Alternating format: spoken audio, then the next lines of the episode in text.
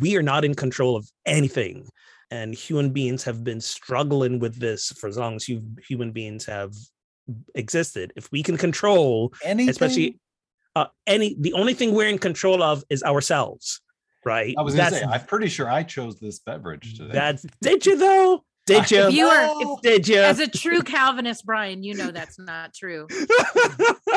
You Oh. know it was chosen for you by It a was. series of things. There you go. So so right we're we're we're not in control.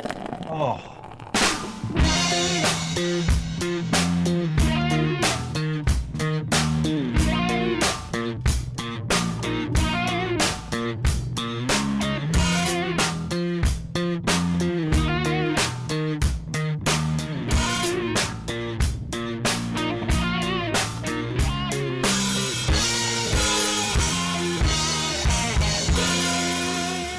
welcome to episode 225 of Pub Theology Live, a weekly conversation on life and faith over a craft brewed pint, a fine wine, or whatever happens to be in your glass. On today's episode, the Reverends Ogan Holder, Shannon Weston, and yours truly, Bryan Berghoef, will address and engage what's happening through a theological lens with a good brew in hand. And whether you're a longtime listener or new to the show, that good brew might be in one of these fine pub theology live tumblers. I say these as if you can see it. If you are watching our Facebook live stream, which happens every Tuesday afternoon, you will uh, see it. And you can get one of these by becoming a patron. Patron, a patron. I can speak. A An electronic patron. Listen, this is my second podcast for the day. Okay, back to back. You might put some Patron in your pint glass. So. You might put some Patron in your Patreon patron pint glass. There you go. Say that fast seven times. Uh, become a patron at patreon.com slash ptlive to support the show. You will also get access to some videos of pre and post show banter and a while supplies last, one of these wonderful pub theology pint glasses. So that's patreon.com slash ptlive. And as always, we thank our current patrons. This week we'll be talking about suffering, compassion fatigue, and negative feelings. So we're gonna need a drink to do all that, I think. We might need two. Wow. I've got a nine percenter, so I can I can have. uh, there you go. nice. Brian, what are you drinking today? I am uh, bringing back the five o'clock whistle from Big Hart Brewing in Hart, Michigan, a Vienna IPA. It is quite nice, even for non IPA drinkers. You, Mm. you keep saying that as if one day it'll be true. Uh, Ogan, what are you drinking today? uh spring is in the air it is it is 70 degrees over here It in the is. mid-atlantic. Oh it's a beautiful day out and i have not been out to enjoy any of it. But uh we going with a flying dog. Royal crush it is an orange crush ale. So it's it it felt springy. It felt it felt you know fruity and nice. Wait, so it's 70 degrees and you guys It's- literally just had snow. Yeah, Yeah. we had snow three days ago. I Yeah, we had a, it. we had a we had a what is it a cyclone bomb a bomb yeah, cyclone it was. I mean, it was it's horizontal like, slow if you look outside, it looks like a blizzard because it's like swirling around. yeah, Yeah. it was it was And You're so you like, woke "What?" up Saturday to like complete white, like swirling snow, and then today is 70 degrees. yeah Perfect. Yeah. Um, I have to I have to read the description of how they make this. We have a saying here at Flying Dog: When life gives you oranges, squeeze them until they're dry, then add a bunch of alcohol. So there you go. that is perfect. That is perfect. All right, Shannon, what's the nine percenter? So I am drinking uh, Monument City Brewing Company's. Um, this is here you go, Brian. This will be in honor of you guys. This is a Belgian style triple called a Walk Through Brussels, and it's got nice. this fun little can. There's no, there's no Monument doesn't do fun little sayings, but it's um, it's brewed in downtown Baltimore. Like I actually know exactly where it is. So when you guys come to town, we can swing by. sweet. Um, Sounds but it is. I haven't had it yet. Derek had it the other day. Mm. Um, it This smells delicious. It's got that great color too, a great caramel color. that's nice. The triple. Oh, see, we're twinsies with the color. Ooh, mine's a little or- more orange. You got more orange. Definitely, definitely looks like I spilled some orange juice in this thing, and, Yes, and it I can actually taste the orange juice. Nice. I was gonna say that actually looks like it's got orange like juice in it. I mean, it doesn't, but it looks like it. Anyway, so All right. try out your beers, guys. Hey, uh, I'm gonna put out a call because Ogan and I are in the same area and we like to drink local, but if you have a local brewery that's not necessarily on the map that you want us to know, like send us a thing on Facebook or social media or whatever and be like, hey, check this one out. We think you'd like it. Cause Yeah. I'm I'm ready to branch out a little. Do it. Yeah, that holds true for uh Baltimore, DC area, but also Michigan brewery. If you got something that that I should check out, haven't heard of, uh, or even something that we can get access to at our local stores that we haven't heard of, but is distributing. Yeah, absolutely. On to today's topics. All right. So, what is a famous movie that you have never seen? Ogan, you're muted. Damn it! trying to be trying to be quiet in the background there. Uh, I'm I'm I'm going to lose my guy my guy cred for this. I have not seen The Godfather. Oh, you stole my thunder. I have not seen that. oh seen my it. god! you. Neither. Are you kidding me? Neither one of you have seen The Godfather. have I can- seen it. I can quote the movie. oh my god, you guys, it's so. I can good, tell you though. what happens in it because so for many other people so talked about it. Right. It's like a it's- cultural reference that you feel like you kind of have a, the basic idea, but I've No, never but it's watched it legit so good. Oh, have you seen Goodfellas at least? I've seen Goodfellas. I have seen Goodfellas, yes, but I've Ah, not seen The Godfather. whoops. I like to tell this story. Derek Derek knew he loved me when I quoted the uh, Goodfellas at him, and he Yeah. was like, "That's it. I'm I'm done. I'm head over heels." All right. Okay, so if you'd I'm- asked me, oh, good. I was gonna say I'm hearing that we have to have like a pub theology gangster movie night. Um, yeah, Yes. and it's gonna be The Godfather followed by Goodfellas. But, and I've also never seen The Sopranos. Not a movie, but I've never seen the. Oh, actually. I I mean I've said this before, but like the only thing that's come close to The Sopranos is Succession. Succession is like it. This last season of Succession eked over the line. Ooh. Yeah, yeah, yeah, yeah. So good. So, Um, so Shannon, your answer to this is I've seen them all. So actually, if you'd asked me in a couple years ago, I had never seen the Rocky movies. Yo. Ah, yeah. Mm. And so, but Derek's made me, I get like, to, I get to watch, I have to watch like one a year, Ah, around one a year. I think I got a break during the pandemic. I think we're on five or I've six. I've not seen them all. I think I've seen the first three and then I tapped out. Definitely seen the first three. I think I've seen four. Anyway, but you know what? Actually, um, I was listening to a podcast episode of um the armchair expert with Roy Choi. Roy Choi was on the armchair expert, and they did a Scarface reference. And Mhm. then when you asked this question, I've never seen Scarface. Like oh, say hello to my little friend. Oh, that's that's a that's that's um nice nice Al Pacino.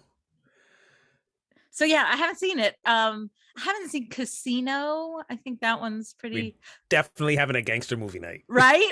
Yeah, Um, we do. We got to catch up on. You some know what? Okay, I'm gonna go in a different direction. I've never seen Napoleon Dynamite, and that was like big. Oh.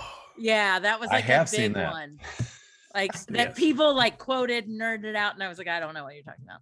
So that there you go. There's that was one I resisted for a while, Shannon, and then Yeah. I find I don't even remember. I was with a buddy or something, and he's like, "You got to watch this," so we watched it, and I'm like, How kind of funny, but it, I don't know. It's it's I didn't I didn't get it on my first viewing Yeah, it's either. kind I of had weird. I had to I had to watch it a second time to really Ah. get like Uh, what? Yeah, and it, there's- it was just so off the beaten path. okay, so listen, it's not The Godfather, and so at this point, I'm not putting two watchings in my no, like. Yeah. mm-mm. move no. along. but yeah I, I i i really like i'm gonna lean in a little bit brian on sabbatical i'm giving you homework and you need to watch the godfather Okay. you can just watch one just one you don't need to watch two and three although there's Yeah. lots of argument but just watch the And isn't it like the 50th anniversary right now? It of- is The and it came back to theaters for like one day and i couldn't go Okay. so Is there is there some way we can set it up so that we watch it live together and live stream us watching it together? Like, i don't think we can live stream the movie but we could we could um what was that show Yeah, we could do a three Mystery aliens- Science Theater 3000. Science- Ah, yes. yes. we could do that where like basically they watch us watch it but we should. I'm sure there'd be a high demand that. for that. i was gonna say you don't you don't know that. You don't you don't But we, you'd be all surprised have what to people turn want to around watch. and show the back of our heads. You know? You'd Yeah. be surprised what people want to watch. Oh my gosh. Wow. Ugh. Wow. So, all right. So we've got some homework to do. And listeners, uh, feel free to post in the comments or to our wall uh, on social media. If there's a famous movie you've never seen, let us know what it is. Well, Oak and the Spear is delicious. You need to look for it. What is what is? All right, message me what it is. I'll, Oh, I'll yeah. look at it. Let's a say- walk I'll through send you- Brussels. A walk through Brussels. Walk through Brussels. All right, I'll try to find it. All right. A quote here from Helen Keller. She said, Although the world is full of suffering, it is also full of the overcoming of it. And so the question for us is how do you navigate things like the news uh, and sort of receiving experiences of suffering, let alone your own suffering? And have you ever felt like you've hit a wall or what you might call compassion fatigue? Um, is it is it is it bad to say? Is it is it is it inappropriate or wrong to say? Uh, I don't know, but you're going to say it anyway. I'm, g- I'm, I'm, I'm, I'm asking. I'm asking. Yes, but go ahead. Yeah, you know. Never mind. Never mind. no, right, no, Go ahead. no, you got to say it now. It didn't turn out so well for Helen overcoming the suffering. So I'm just pointing that out. Pointing out the obvious. Mm, Point point out the obvious. mm. Um, That's not where I thought you were going to go, but okay. where did you think I was gonna go? I thought you were Kirsty? going to say yes. I, I, God I- only I- knows. You're like, I have compassion fatigue and I don't care anymore. There you go. So, I Uh, mean, really, I could, I feel like I could say that sometimes. Like, I can't, being in ministry for this long, and, and especially the last couple years, like, I can't remember the last time I wasn't tired Mhm. from, you know, the like, oh my God, that's so hard. I'm so sorry. Like, from, like, I can still say it, I can still be genuine when I say it, but like, the, the sheer volume that that has taken on Yeah. And and i'll say that like that used to be a unique thing and that other people around me could carry the compassion for me um when and and right now that's not the case right that like we're all in that boat of compassion fatigue and um and especially if you're a person that doesn't buy into comparative suffering right Mhm. where where we have a hierarchy Mhm. and we're like that okay nobody has time for that you know Yeah. and we like Oh, that's Oh, your issue?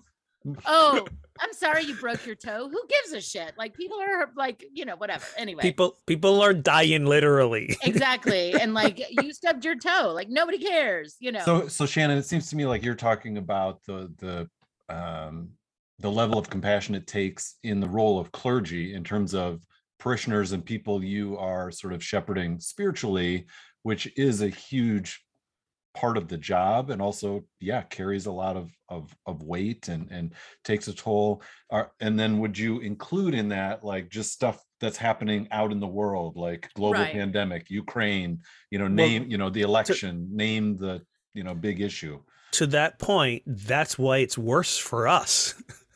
because because we are we are we are also the people. So so we are feeling the the the the emotional weight of the pandemic as an individual of the Ukraine wars and we're feeling all of that and then it's it's it's we got to be there for people who come to us feeling their weight of that and what they're going through. So in many ways, it's compounded for us, um, and you know other other people in similar professions who, yeah uh, you know, uh, not just medical folk, but but psychologists, and- I was gonna Psychologists, say it's a helping therapists, profession counselors. issue. right all the helping professions it's like it's like people are people are looking to us and, and those other roles to to to help guide them through and navigate and support and it's like yeah we're feeling that too which is which is why always a good advice for people in the helping profession is to go find your own circle of other Mhm. people who are doing the same thing as you are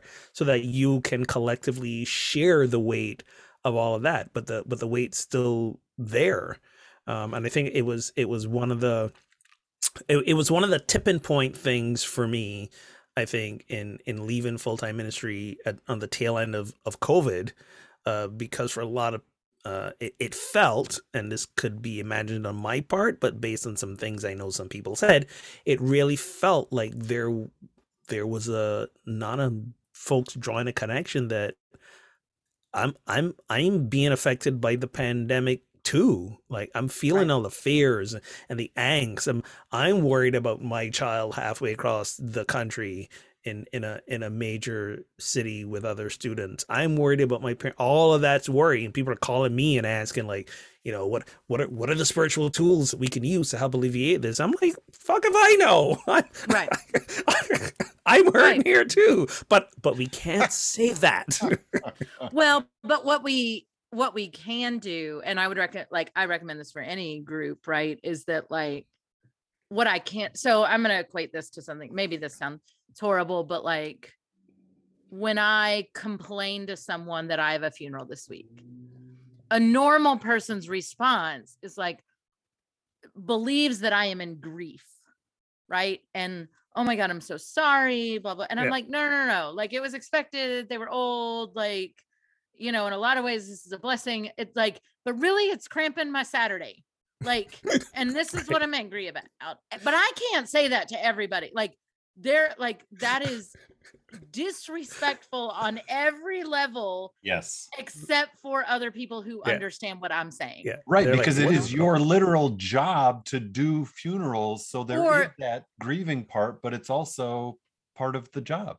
Yeah, or take it away from a funeral because it really does sound horrible with a funeral or a wedding. Like I'll put it on a wedding. like Well, we'll cut that part. Don't worry. no, no, it's fine. I don't know a wedding's better. God damn it. No, these weddings people are in, worse these for these people in love. I gotta go. I gotta go show Weddings are them. worse for me because it's Friday night and Saturday, and I'm like, oh, uh, now you've just taken all my time off. There you go. and I've like I'm the one in between your mothers, you know, so I've got to deal with bride mom and groom mom and like whatever they want, and everybody's fake nice, which I hate. Like at least Yeah. at a funeral, like people are kind of real, you know, and whatever. Anyway, but but if you say that to somebody, there's just this like, oh, that's wonderful, you're doing a wedding, and blah blah blah blah blah. Yeah. And anyway, but I will. I just I want to go back. Nadia Bolz-Weber, I believe, says this beautiful thing um, about how suffering and pain can scoop out parts of ourselves that then joy can fill. And I think this quote is kind of getting it. Yeah, Nice. it's it's great. It's beautiful. I like that. Um, it's kind of getting at this thing of like we're in the hope business. That's the business we're in. We're not in the solving business. Like we're not politicians, we're not world leaders, we're not like our job is to not solve these problems. Our our job is to have hope of overcoming it in a world Yeah. full of suffering. yeah, that that's beautiful. I like that. So, so Is what is about- there is there anes- anesthesia for the scooping? Because that sounds just downright painful. Well, as Kate Bowler would say, don't you know, Ogan, being Christian solves all the problems. Oh, Like- excuse me. Solves all the problems. I don't know if you knew that, but it does. I did. Solves all the problems. and as the person who's the preacher, you're you're also the the problem solver, the person who, who can you know answer all the questions. And so I was going to follow up and say, what about feeling you know, overwhelmed by, I guess, or wondering where the line is about having to address every major world event uh, as a pastor and as a preacher. Well, I think it's important that when we do that, that we share that we are in the struggle too, right? And we're not showing up here to give you an answer. We're we're here. At least when I did it, it was always I'm here to remind you about these tools that can help you navigate it. And just so you know, I haven't quite figured out how to do it for myself yet. Mhm. I'm I am in this. I'm in this with you. Yeah, yeah. And I guess I was thinking more about like, you know, when something major happens on a Friday or Saturday and you've already got your service and sermon planned, and people are like, if your church doesn't address X and, and Mhm. spend X amount of time, and it's Didn't like we- sometimes you don't have the bandwidth to, to No, no. redo everything. And didn't we uh, did we talk about maybe that was a post show conversation where we talked about like at some point you've just got to make a decision and at some point you've also got to say like we're that's just going to be in the prayers. Yes. Like I can't change every single like if we changed every service Yeah. for everything that was happening in the world. Um we we would never write a talk till like 10 minutes before we Yeah, Right, I mean, you- started. you'd be checking you'd be scrolling the news during the announcements, you know, to be like what do I need to talk about today or whatever. But So Um, I, I I think uh in in my experience in my experience uh a, a lot of the a lot of the universality of of like the Christian and spiritual messages really uh you could you can almost shoehorn any world event happening in into it, right? And and again, I think transparency is important. So you may mention it and then say, This just happened. I am still trying to formulate my own thoughts around this. I'm going to hit you up next week. Or, or I'm gonna write a blog post about it, or something. But you're right. It's it's it's it's it's this added pressure if we don't realize that it's it's okay to say yeah I, I i haven't even figured out how i feel about this in order to come up here and tell you you know how how you can how you can navigate it. And i think and i think this is um, part of the part of the why sometimes church becomes a toxic workplace for clergy is that not everybody gets this and they roll in with an expectancy and when we don't meet that expectancy then we're the bad guy or we Yeah. fail at our job or we're not a good uh you know pastor minister preacher and we're like uh we we in the same boat as you guys Right. Yeah. Well, and the the most trouble that I've ever gotten into after a sermon, and rightfully or wrongly, but I think in this case, like it really has changed. But it was the day after George Zimmerman was acquitted, and that was a Saturday night decision. Mhm. And I went out there without processing it. And I was very raw in the midst of it. I don't think I said anything wrong, but because I was so raw in it, and I didn't present it in this way that said, Hey, I'm raw about this, like I'm wrestling with this, but I presented it in a formulated thought, you know, and Mhm. that that was the problem. Yeah. And so it didn't leave room for, Hey, this is coming out of a feeling place and not a thinking place Right. you know Yeah. um and and we just have to be we prescribe over and over again we write these little notes to people to be gentle with themselves and like we have got to have that grace extended to us and i would Yeah. dare to say mostly by ourselves like yes yes.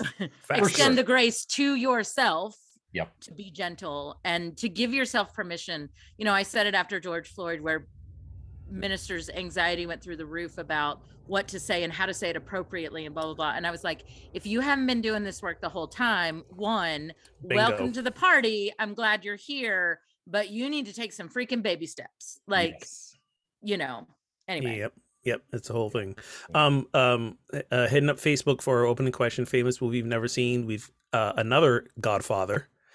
Apparently, a lot, lot, no, lot watch of, The Godfather. It is that good. I of- promise you, you will not be lot of, disappointed. lot of closet non-Godfather Also viewers. on Twitter, Clark Clark on Twitter has not seen um, The Godfather. There you go. See, see, Y'all. may not be as popular as we say. What, it is. I got a couple more on Twitter, but why don't you do the Facebooks Uh, before? uh, and Pam on Facebook. Titanic. oh, Oh, don't skip it. The boat sinks. Sorry, spoiler. spoiler alert. The boat sinks. But What do you got on Twitter? That's it for Facebook, right? yeah. now. So Tom on Twitter says I've only seen the first 20 minutes of Pulp Fiction. Does that count? It's the only movie I've actually walked out on. What? Say what again? Say what again? I dare you. I double dare you. On, okay, if you don't like violence, if you don't like violence, yeah, it it's I I can see that, but man, stick with it. oh my god, And, it's so and, freaking Classic. good. and and that's not the most violent movie of a in a in a what's his name? What's oh my oh gosh, it's like the least violent Yeah, yeah, Tarantino Quentin movie Tarantino. ever. Tarantino, right? Yeah, Tarantino movie. It's like I the know least violent. So the next one is literally unforgivable. Jared on Twitter has never seen Back to the Future. Great Scott. Oh, Oh. That might be my number one favorite movie of all time. Really? really? Okay, that says more about you than anything hey, I'm just else. I ain't mad at Jared anymore. Seriously, Back to the Future. I mean, I Come feel on, like man. compared to like the freaking Godfather, like whatever, you know?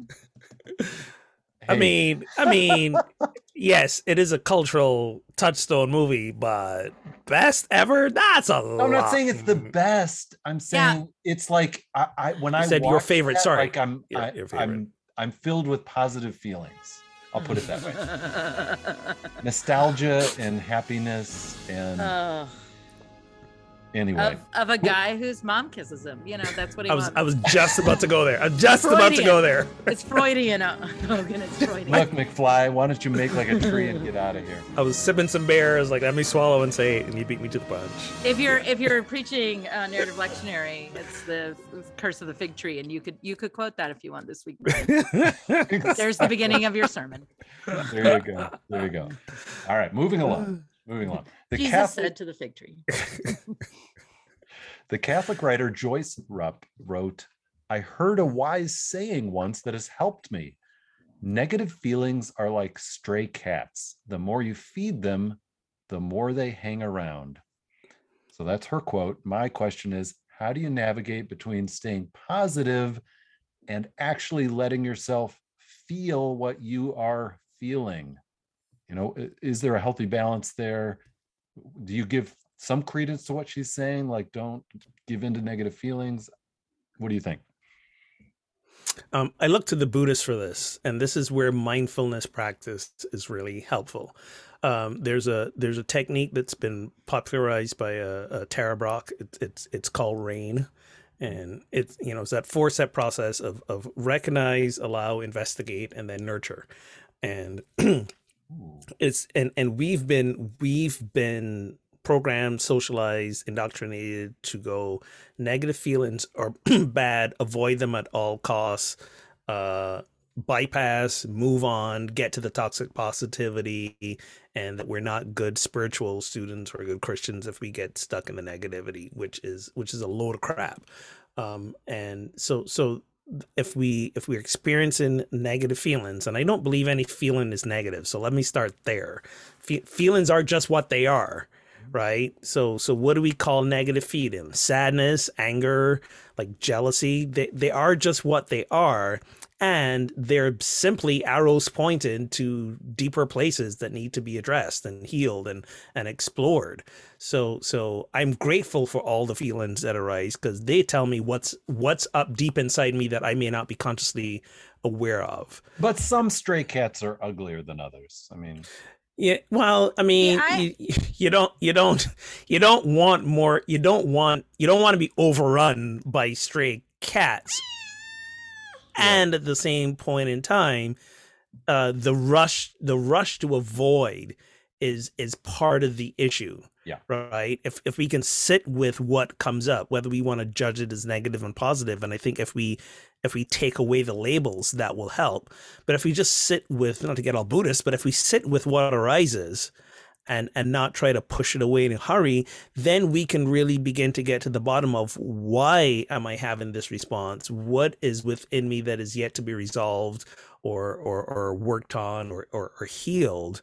And then then it becomes a true pathway to to liberation as opposed to just the let me squelch these, let me jump over them, let me get to the toxic positivity and not deal with stuff and then suddenly like, you know, explode at some random time. Not that that's ever happened to me at all. I listen, I before Shannon jumps in, I love that phrase you just threw in there toxic positivity. Yeah, Yeah. That's a yeah. that's a thing. It's a thing. Wow. And I I so I agree with everything that you said, Ogan, which is rare, but I did. I'll take it. I will take And it. Mark what- mark the time. and where I can where I can argue where I can argue back with her Ah, is if I change I so oftentimes I think that we um use thoughts and feelings interchangeably yes. and I think in this case Mm. if you said negative thoughts are like stay, stray cats you the more you feed them the more they hang around then I absolutely agree with her right Then- and you're on this is- board.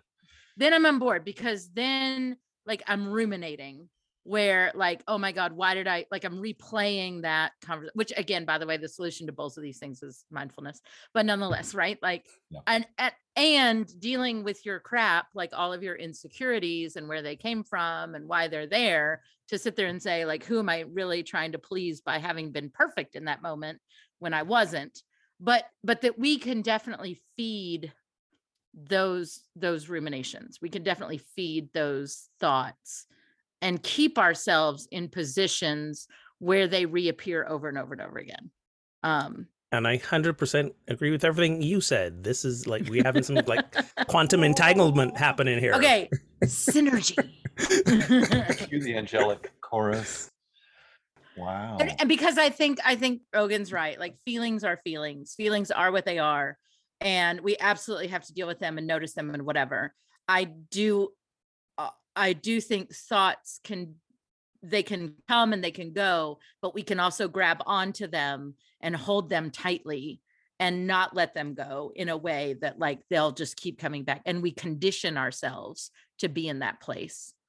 Yeah, I Um, think that's I think that's an excellent differentiation between thoughts and feelings because feelings simply uh, are what that they're just they just are right? And um and I think it's if we took her quote at that level it this is sort of a feel goodism that's insulting to people who are dealing with depression people who are uh, you know in the midst of a, a place where the feelings are are bigger than just a, quote that will make me realize i'm doing it wrong like that that's like almost counterproductive. And so I, yeah. And you know if you asked her you know we're not in conversation with her maybe if we you know if she parsed this out a little better she'd say yeah i i, I probably really what i meant was thoughts because she's a pretty thoughtful um, writer as far as i've um, you know encountered her writings. And so she's not a you know uh, just think more positively and life will be better. Yeah. But I'm a so I'm a feeling first person. Like I feel first, then I think. And I will often, I've had to train myself to at before I say, like, well, I really think this is what's happening. Like there was a period of time in my life where I would say, well, I feel this way. And and I would really have to start checking myself of like, okay, do I feel this way?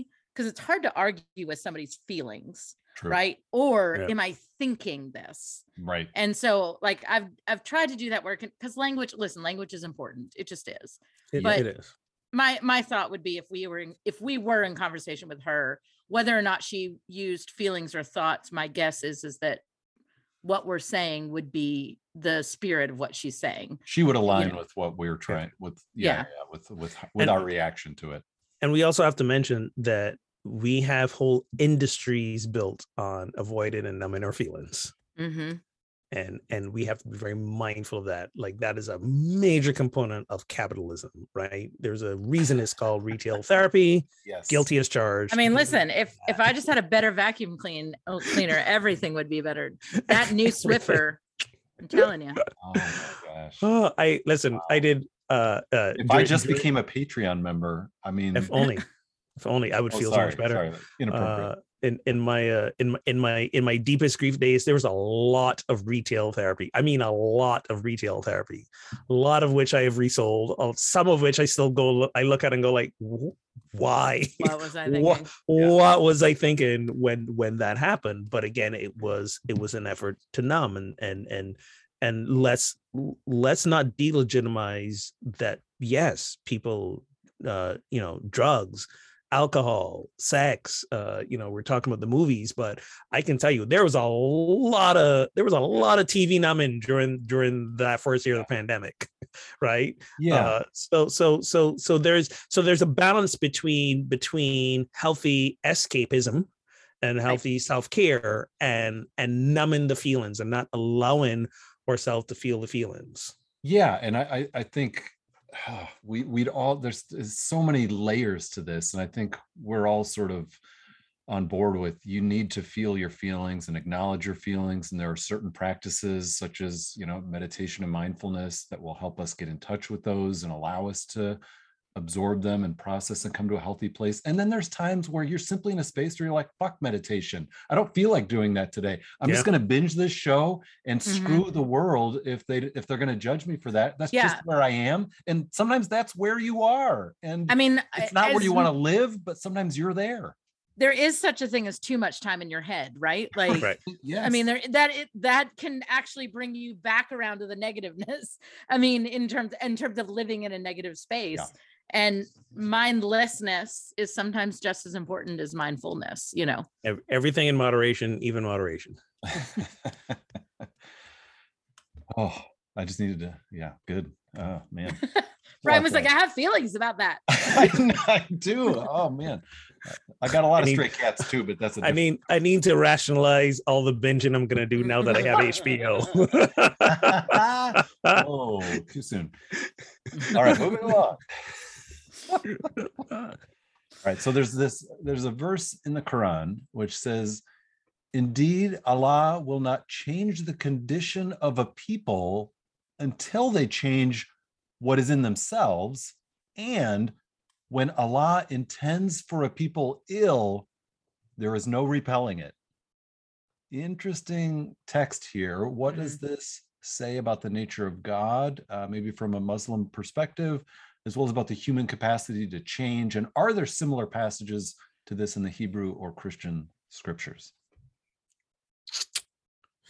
um uh so uh, as a as a non-muslim person who's not a lot of in-depth study quran so let me just lead with that A good preface. Let me just lead with that so two things i get from this one uh we live life from the inside out right so so our external circumstances are not going to shift until we shift internally so that's one thing the second part of this is really speaks to me of we can't control what other people do I, I just want to real quick say Yeah. I agree with what you just said, but what about when you don't change internally and suddenly you become president of the United States?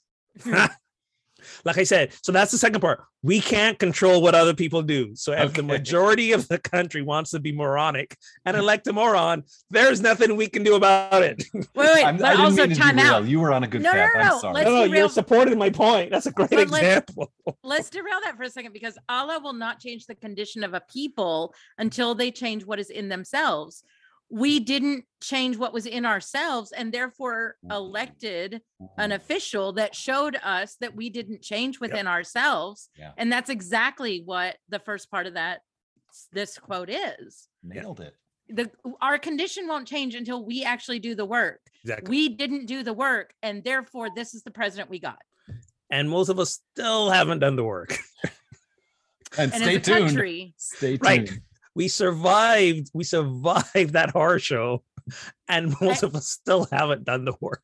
I have a lot less issue with the first sentence of this quote than I do with the second sentence of this Yeah, quote. the first part seems sort of like intuitive and and Although it does feel very God helps those who help themselves. It, you know, it does. like- it does. It does. it- It does feel that. Just like a lot of Christian scriptures could say that and like we feel the same way about them. Um Yeah. but but So I'll repeat the second part. Yeah. Yeah. And when Allah intends for a people ill, there's no repelling it. You you like that one less. I like that one less, but again, I want to start with like there are equal scriptures in Hebrew and Christian scriptures, Mm. right? For those who help the Lord. Like that's often the phrase we hear. Like God is good to those for those who, you know, praise the Lord or whatever. Like over and over again, it's Yes, but what about this intending ill for people? So- Like, that- so that that's feels a that's more of the problem that I'm having. That feels Well- a little well- nasty. what what what that tells me is again i'm given wide berth benefit of the doubt here uh Yeah. we don't have any control i don't believe there's an external deity uh uh that has control um you know we at the top of the show or was this in the pre-show? I don't remember when shannon mentioned it's like you know becoming the christian is the solution to everything um which she said very jokingly so let's be clear about that. Right. yeah. um you know there's uh, and and I was about to say but didn't because oh yeah this was pre-show because we are about to start live streaming and I was about to say well yeah this is why I'm an atheist. So in the in the in the in the technical sense of the term you know I don't I don't subscribe subscribe to the theism idea of there's a being out there Yeah. right God is not a being so so so that being said we are not in control of anything and human beings have been struggling with this for as long as you human beings have existed if we can control Anything? especially uh any the only thing we're in control of is ourselves right I was gonna say, That's- I'm pretty sure I chose this beverage today. that's did you though did you If you are- if- did you As a true Calvinist, Bryan, you know that's not true. You Oh. know it was chosen for you by It a was. series of things. there you go so so right we're we're we're not in control so so there is there's this sense somehow there's this underlying current in a lot of theologies that if we do the right things right uh we will not suffer pain and hardship that god's going to look out for us um and and we will reap the benefits of being in god's favor. And if we're not reaping the benefits therefore we must not be doing it right. So there's a lot of that um if if this then that sort of built into to to a lot of theologies. Um but the truth of the matter is is that the only thing back to that previous question the only thing we are ever in control of is how we respond to something that happens. That's it. Like we we can't control what other people do in our lives. We can't control people living people dying. We have no control and this is infuriating we're all parents. This is infuriating for Well, us to, and I to, would- to no end. I would asterisk that Ogan to say like we even don't have control with necessarily how we react. We have control over how we respond. This is true. right? This is true. We can we with practice we can gain control, but you're absolutely right. There are times the amygdala hijacks us, Right. and like, and if we don't practice recognizing when it happens, we will do some stuff mhm. that we wish we could take back. You know, and I and that's what I'm I mean, I'm well, I'm constantly struggling with that, you know, that what we what what lovingly is called a filter. but I I mean, I totally believe humans have the capacity to change. yes, I I I have a big problem, but I would have this problem in any religion and any and I have it in my own religion that would say that there is a god that intends ill for people. And and I want to also say that there are days that I wish I believed that.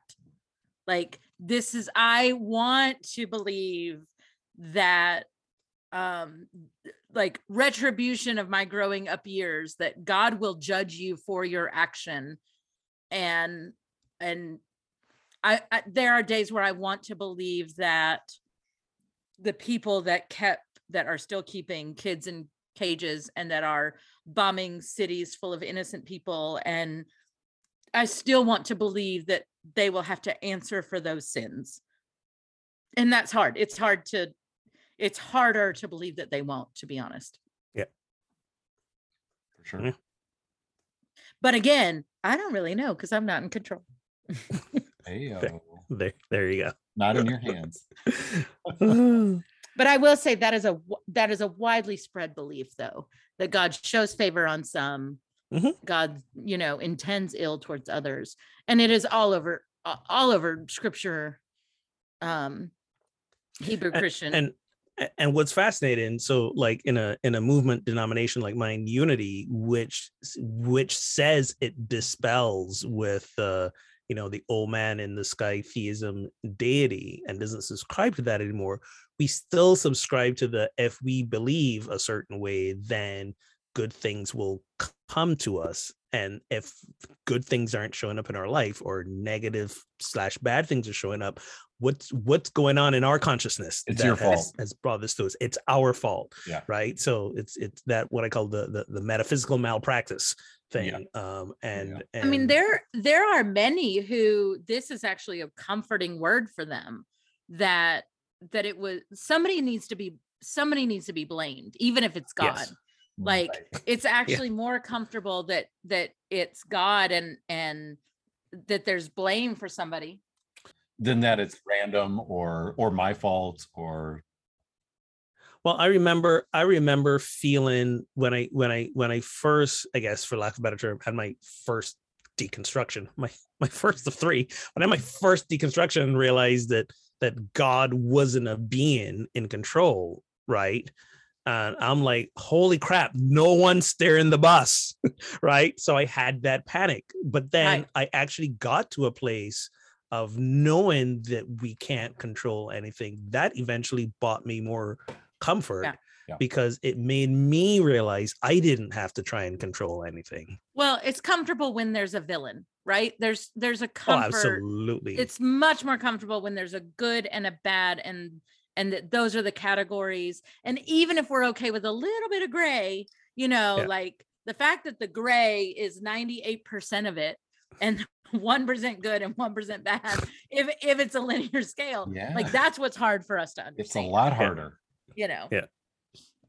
for sure. All right. Do we have the energy to get into youth ministry for five or 10? Bring it. We had right, so- confirmation class for the first time in two years and I was like oh my god Buckle up. Here we go. make it stop Here we go. Megan Dobbins wrote For years, the American church has approached youth ministry as a numbers game. Quote, whatever gets them in the door has been the anthem, turning the church, quote, relevant in order to connect. Cool lights were installed, loud music was played, all the pizza was bought, and a room filled up with teenagers to give us uh, a 30 to give us a 30 minute motivational speech about how fun it is to be a Christian. And this has gone on now for more than four decades. She says, but now we are faced with an entirely new phenomenon and new generation. And that's the end of her quote. But, you know, studies show that uh, Gen Z is no longer engaging with religious institutions, churches, et cetera, in prototypical ways, though the majority say that they're religious and or spiritual. So what does that mean for youth ministry going forward? So so the the way you act, i'm still buying pizza Who doesn't love pizza? i mean listen Stick with the pizza, you'll go places. So so the original question you have here in the script is how might youth ministries need to innovate to survive? And my You can see response I didn't like that by changing it. uh no, because my ready response was like, why do they need to survive? Right. right? Um, and if your emphasis is about survival, then yes, you will do the most inauthentic, gimmicky Yeah. things.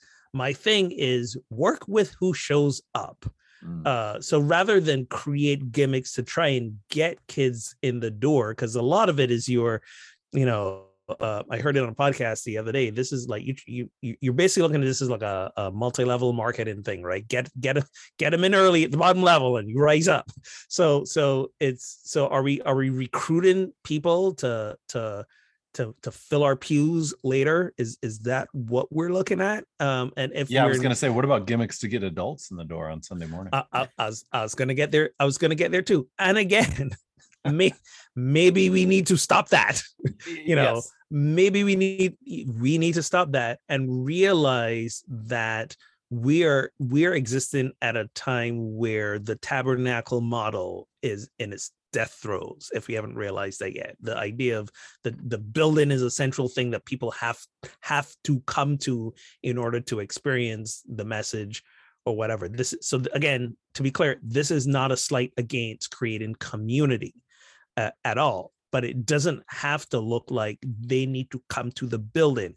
And if anyone after the pandemic is still thinking that then we've missed the boat because because there are people who will not come back to the building because many churches had to pivot they had to go online that they never did before right? And people are now realizing oh wait this thing that i never wanted to do ain't half bad uh you know there will always be those people who come to the tabernacle but you you you can't just rely on that as this this is how we make this thing survive getting people to the tabernacle.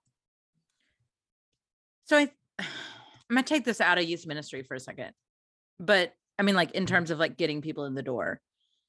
But I, I think what concerns me about this is that if so, Bryan, you didn't read this, but in in this you have percentages, and I don't know where you got them, so I'm just gonna assume they're right. Um, but then, always, always best to assume if I gave you information, it's right. right, right.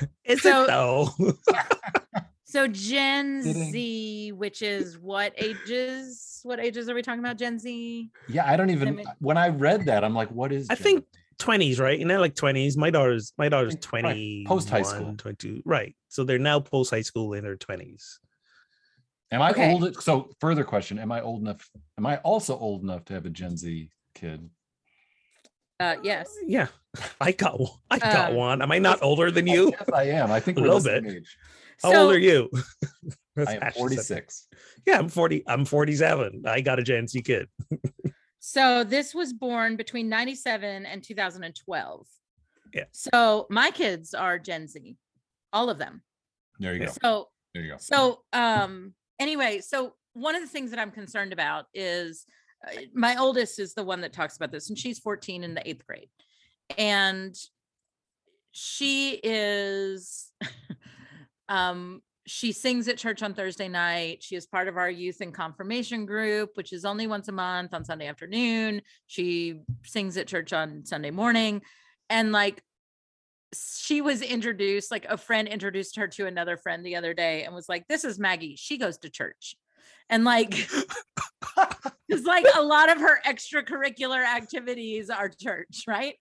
And and they were like, uh, okay. And she is very, I mean, probably more than I would want her. Like sometimes I'm uh, it's a little feels a little cringy to me, but she is very authentically like she reads devotionals and she reads her scripture and she does these things and whatever. And and yet I look at this and I think if that's really the case between these 10 and 25 year olds, which is where what the range is, Okay. if that 71% of them feel that they're religious and 78% of them feel that they're spiritual what my concern is is that this re- this idea of religion or this idea of spirituality is being passed down in a way that is a lot more self-help Hmm. and a lot less community driven Yeah. because 78% of gen z's or 71% that are religious of gen z's aren't coming to church Right. Right. Right. that's fact Yeah. Well, is it is it again? Is it a question of being retooled and repackaged as self help um, poorly in a lot of cases, or is it again access?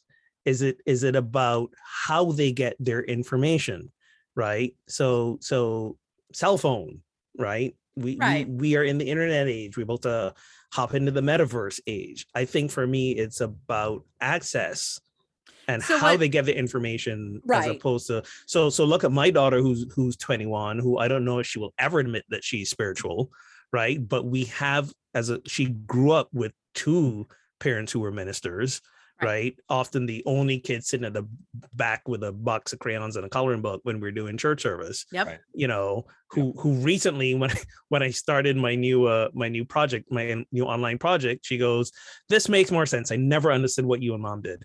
Like this is this is what she says to me. Okay so so so the idea again uh, which i think is very it took me a while to noodle that through but i think what she was trying to say is the idea of us getting up getting dressed come to a place on sunday morning to do what we do does not make sense at a time when i can flip open my phone and get all the things you guys are talking about Yes, but that's where the Instagram theology is there's no mm. community behind it. There's no besides scrolling, there's no Mm-mm. ritual. And There- and again, mm. we're moving to places where there's community there. But my the the platitude that I get from that, like there's n- there's not conversation on the substance. so so Well, and there's here- not- here- There's No, no, not I'm- relationship. I'm going to push back on that. I'm going to push back on that because I have I have witnessed her talking to friends her age from the time you know in her later teens and now in her early 20s. I've witnessed her talking to friends, and yes, the conversation around this is happening, right? Not in a not in an organized delivery way as we would at church. Not in a we planned a lesson around this. Trust me, they may be getting the source material might be memes, but they're having in-person conversations around this. Uh, we were just in Barbados, and one of her friends joined us um, for for one of the weeks, and her friends having some interesting life experiences right now. And I'm hearing Joy talk to her, right, and hearing them talk to each other. And then Joy looking at me and saying, "What do you think?" And I was like, "I can't top what you just said." right and there is there is there is both spiritual emotional and psychological wisdom baked in to to what she shared and also some of the stuff her friends saying the conversations are happening they're just not happening in the way that that those of us who grew up in in youth church and for whom the church was the both the center i'll speak for myself the center of my spiritual and my social life right all packaged into one th- that's not the case anymore for so many of these Right. 71% and maybe a way religious, to 70% maybe a way to frame it frame it is that it's not going through gatekeepers. It's more a process of self-discovery based on my where I am And- and, what my need is. Yes. and i don't i don't discount any of that or its importance i actually like i i like it and i think it's important what i want to add to it is the generational wisdom mm, is the Yes.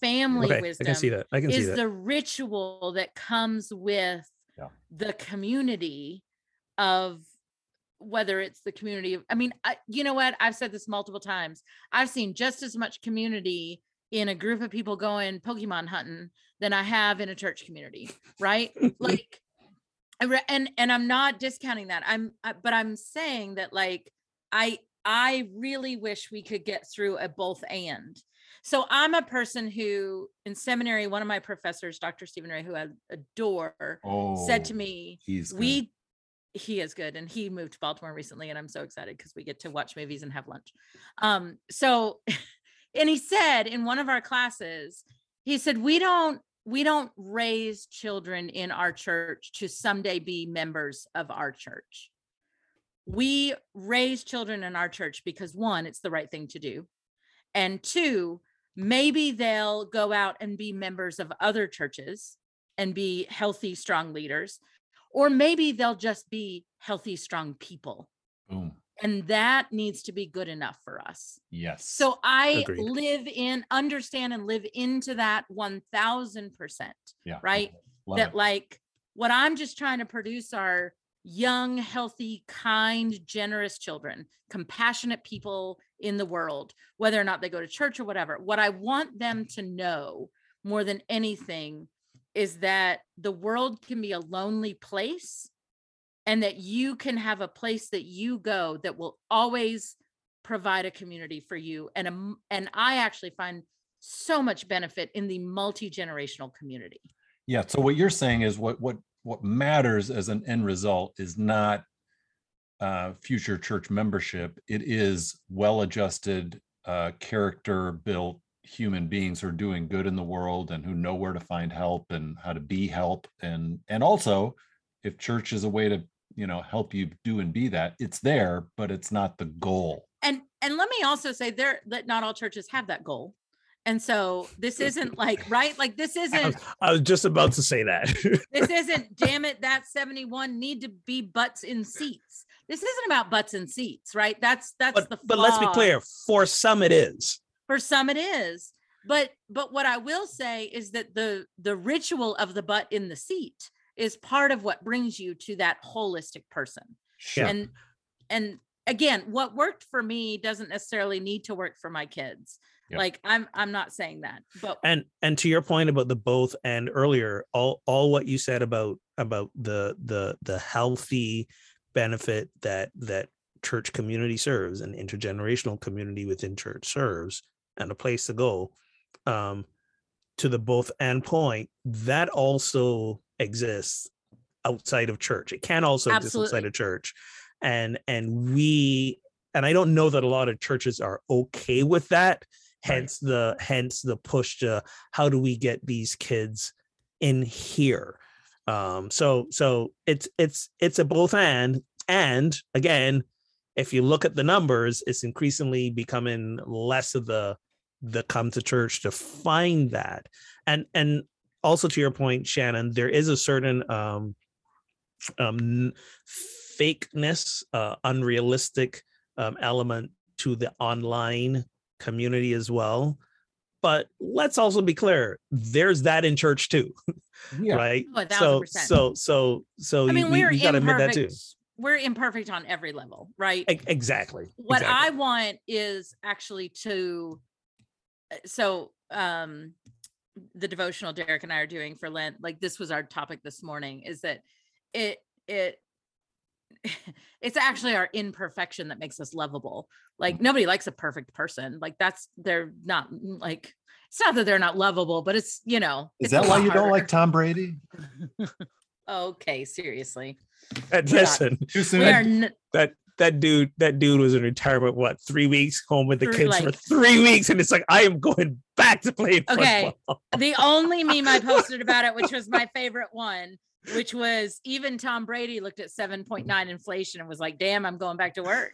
Like that was my favorite.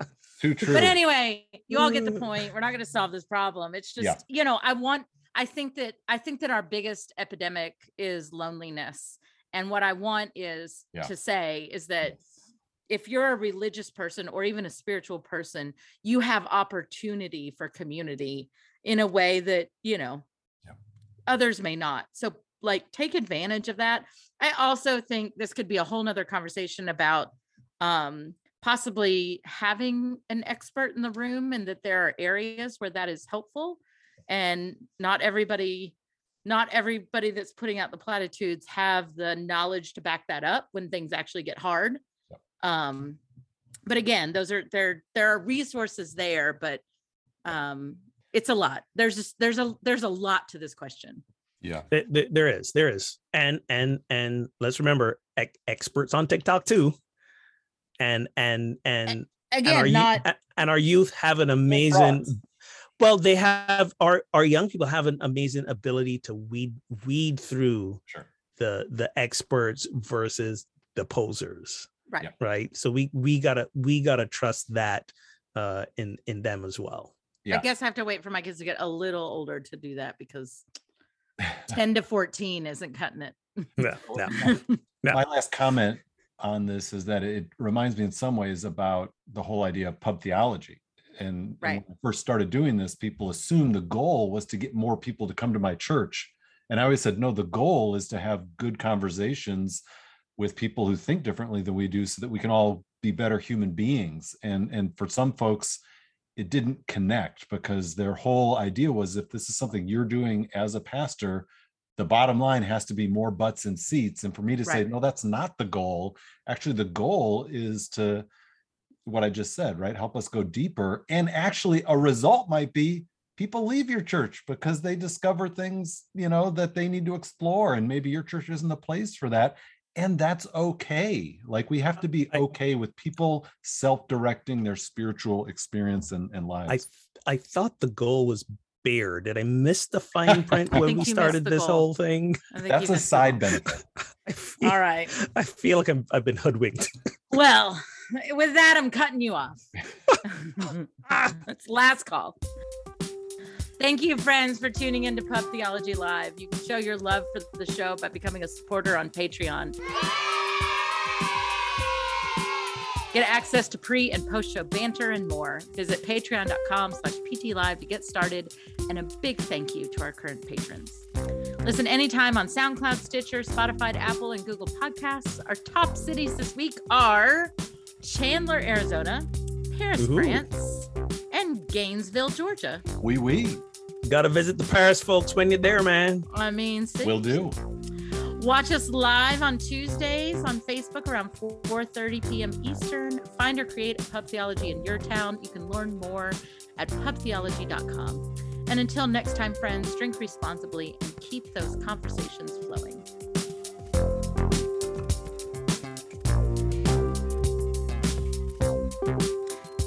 Can we have a live pub theology in Paris? Like, can you Oh. set that up Oh, when you're yeah. We there? were all in agreement that we would we would like that. We would like that. So, so can I tell you about something about like last call? So, we have a couple of drinks, and then they're they clearly decide that they're like like 11:30, close to midnight. They're like, yeah, we're we're done. Like, all the staff was like, we're calling it, we're done. So they were like, okay, last call. And Derek and I were like, well, okay, we'll have one more, you know. And they looked at us like, what? And I was like, last call means do you want anything else Yeah, this is your last chance to order a beverage. to order a beverage and like i was like if you want to leave now last call should have been 15 minutes ago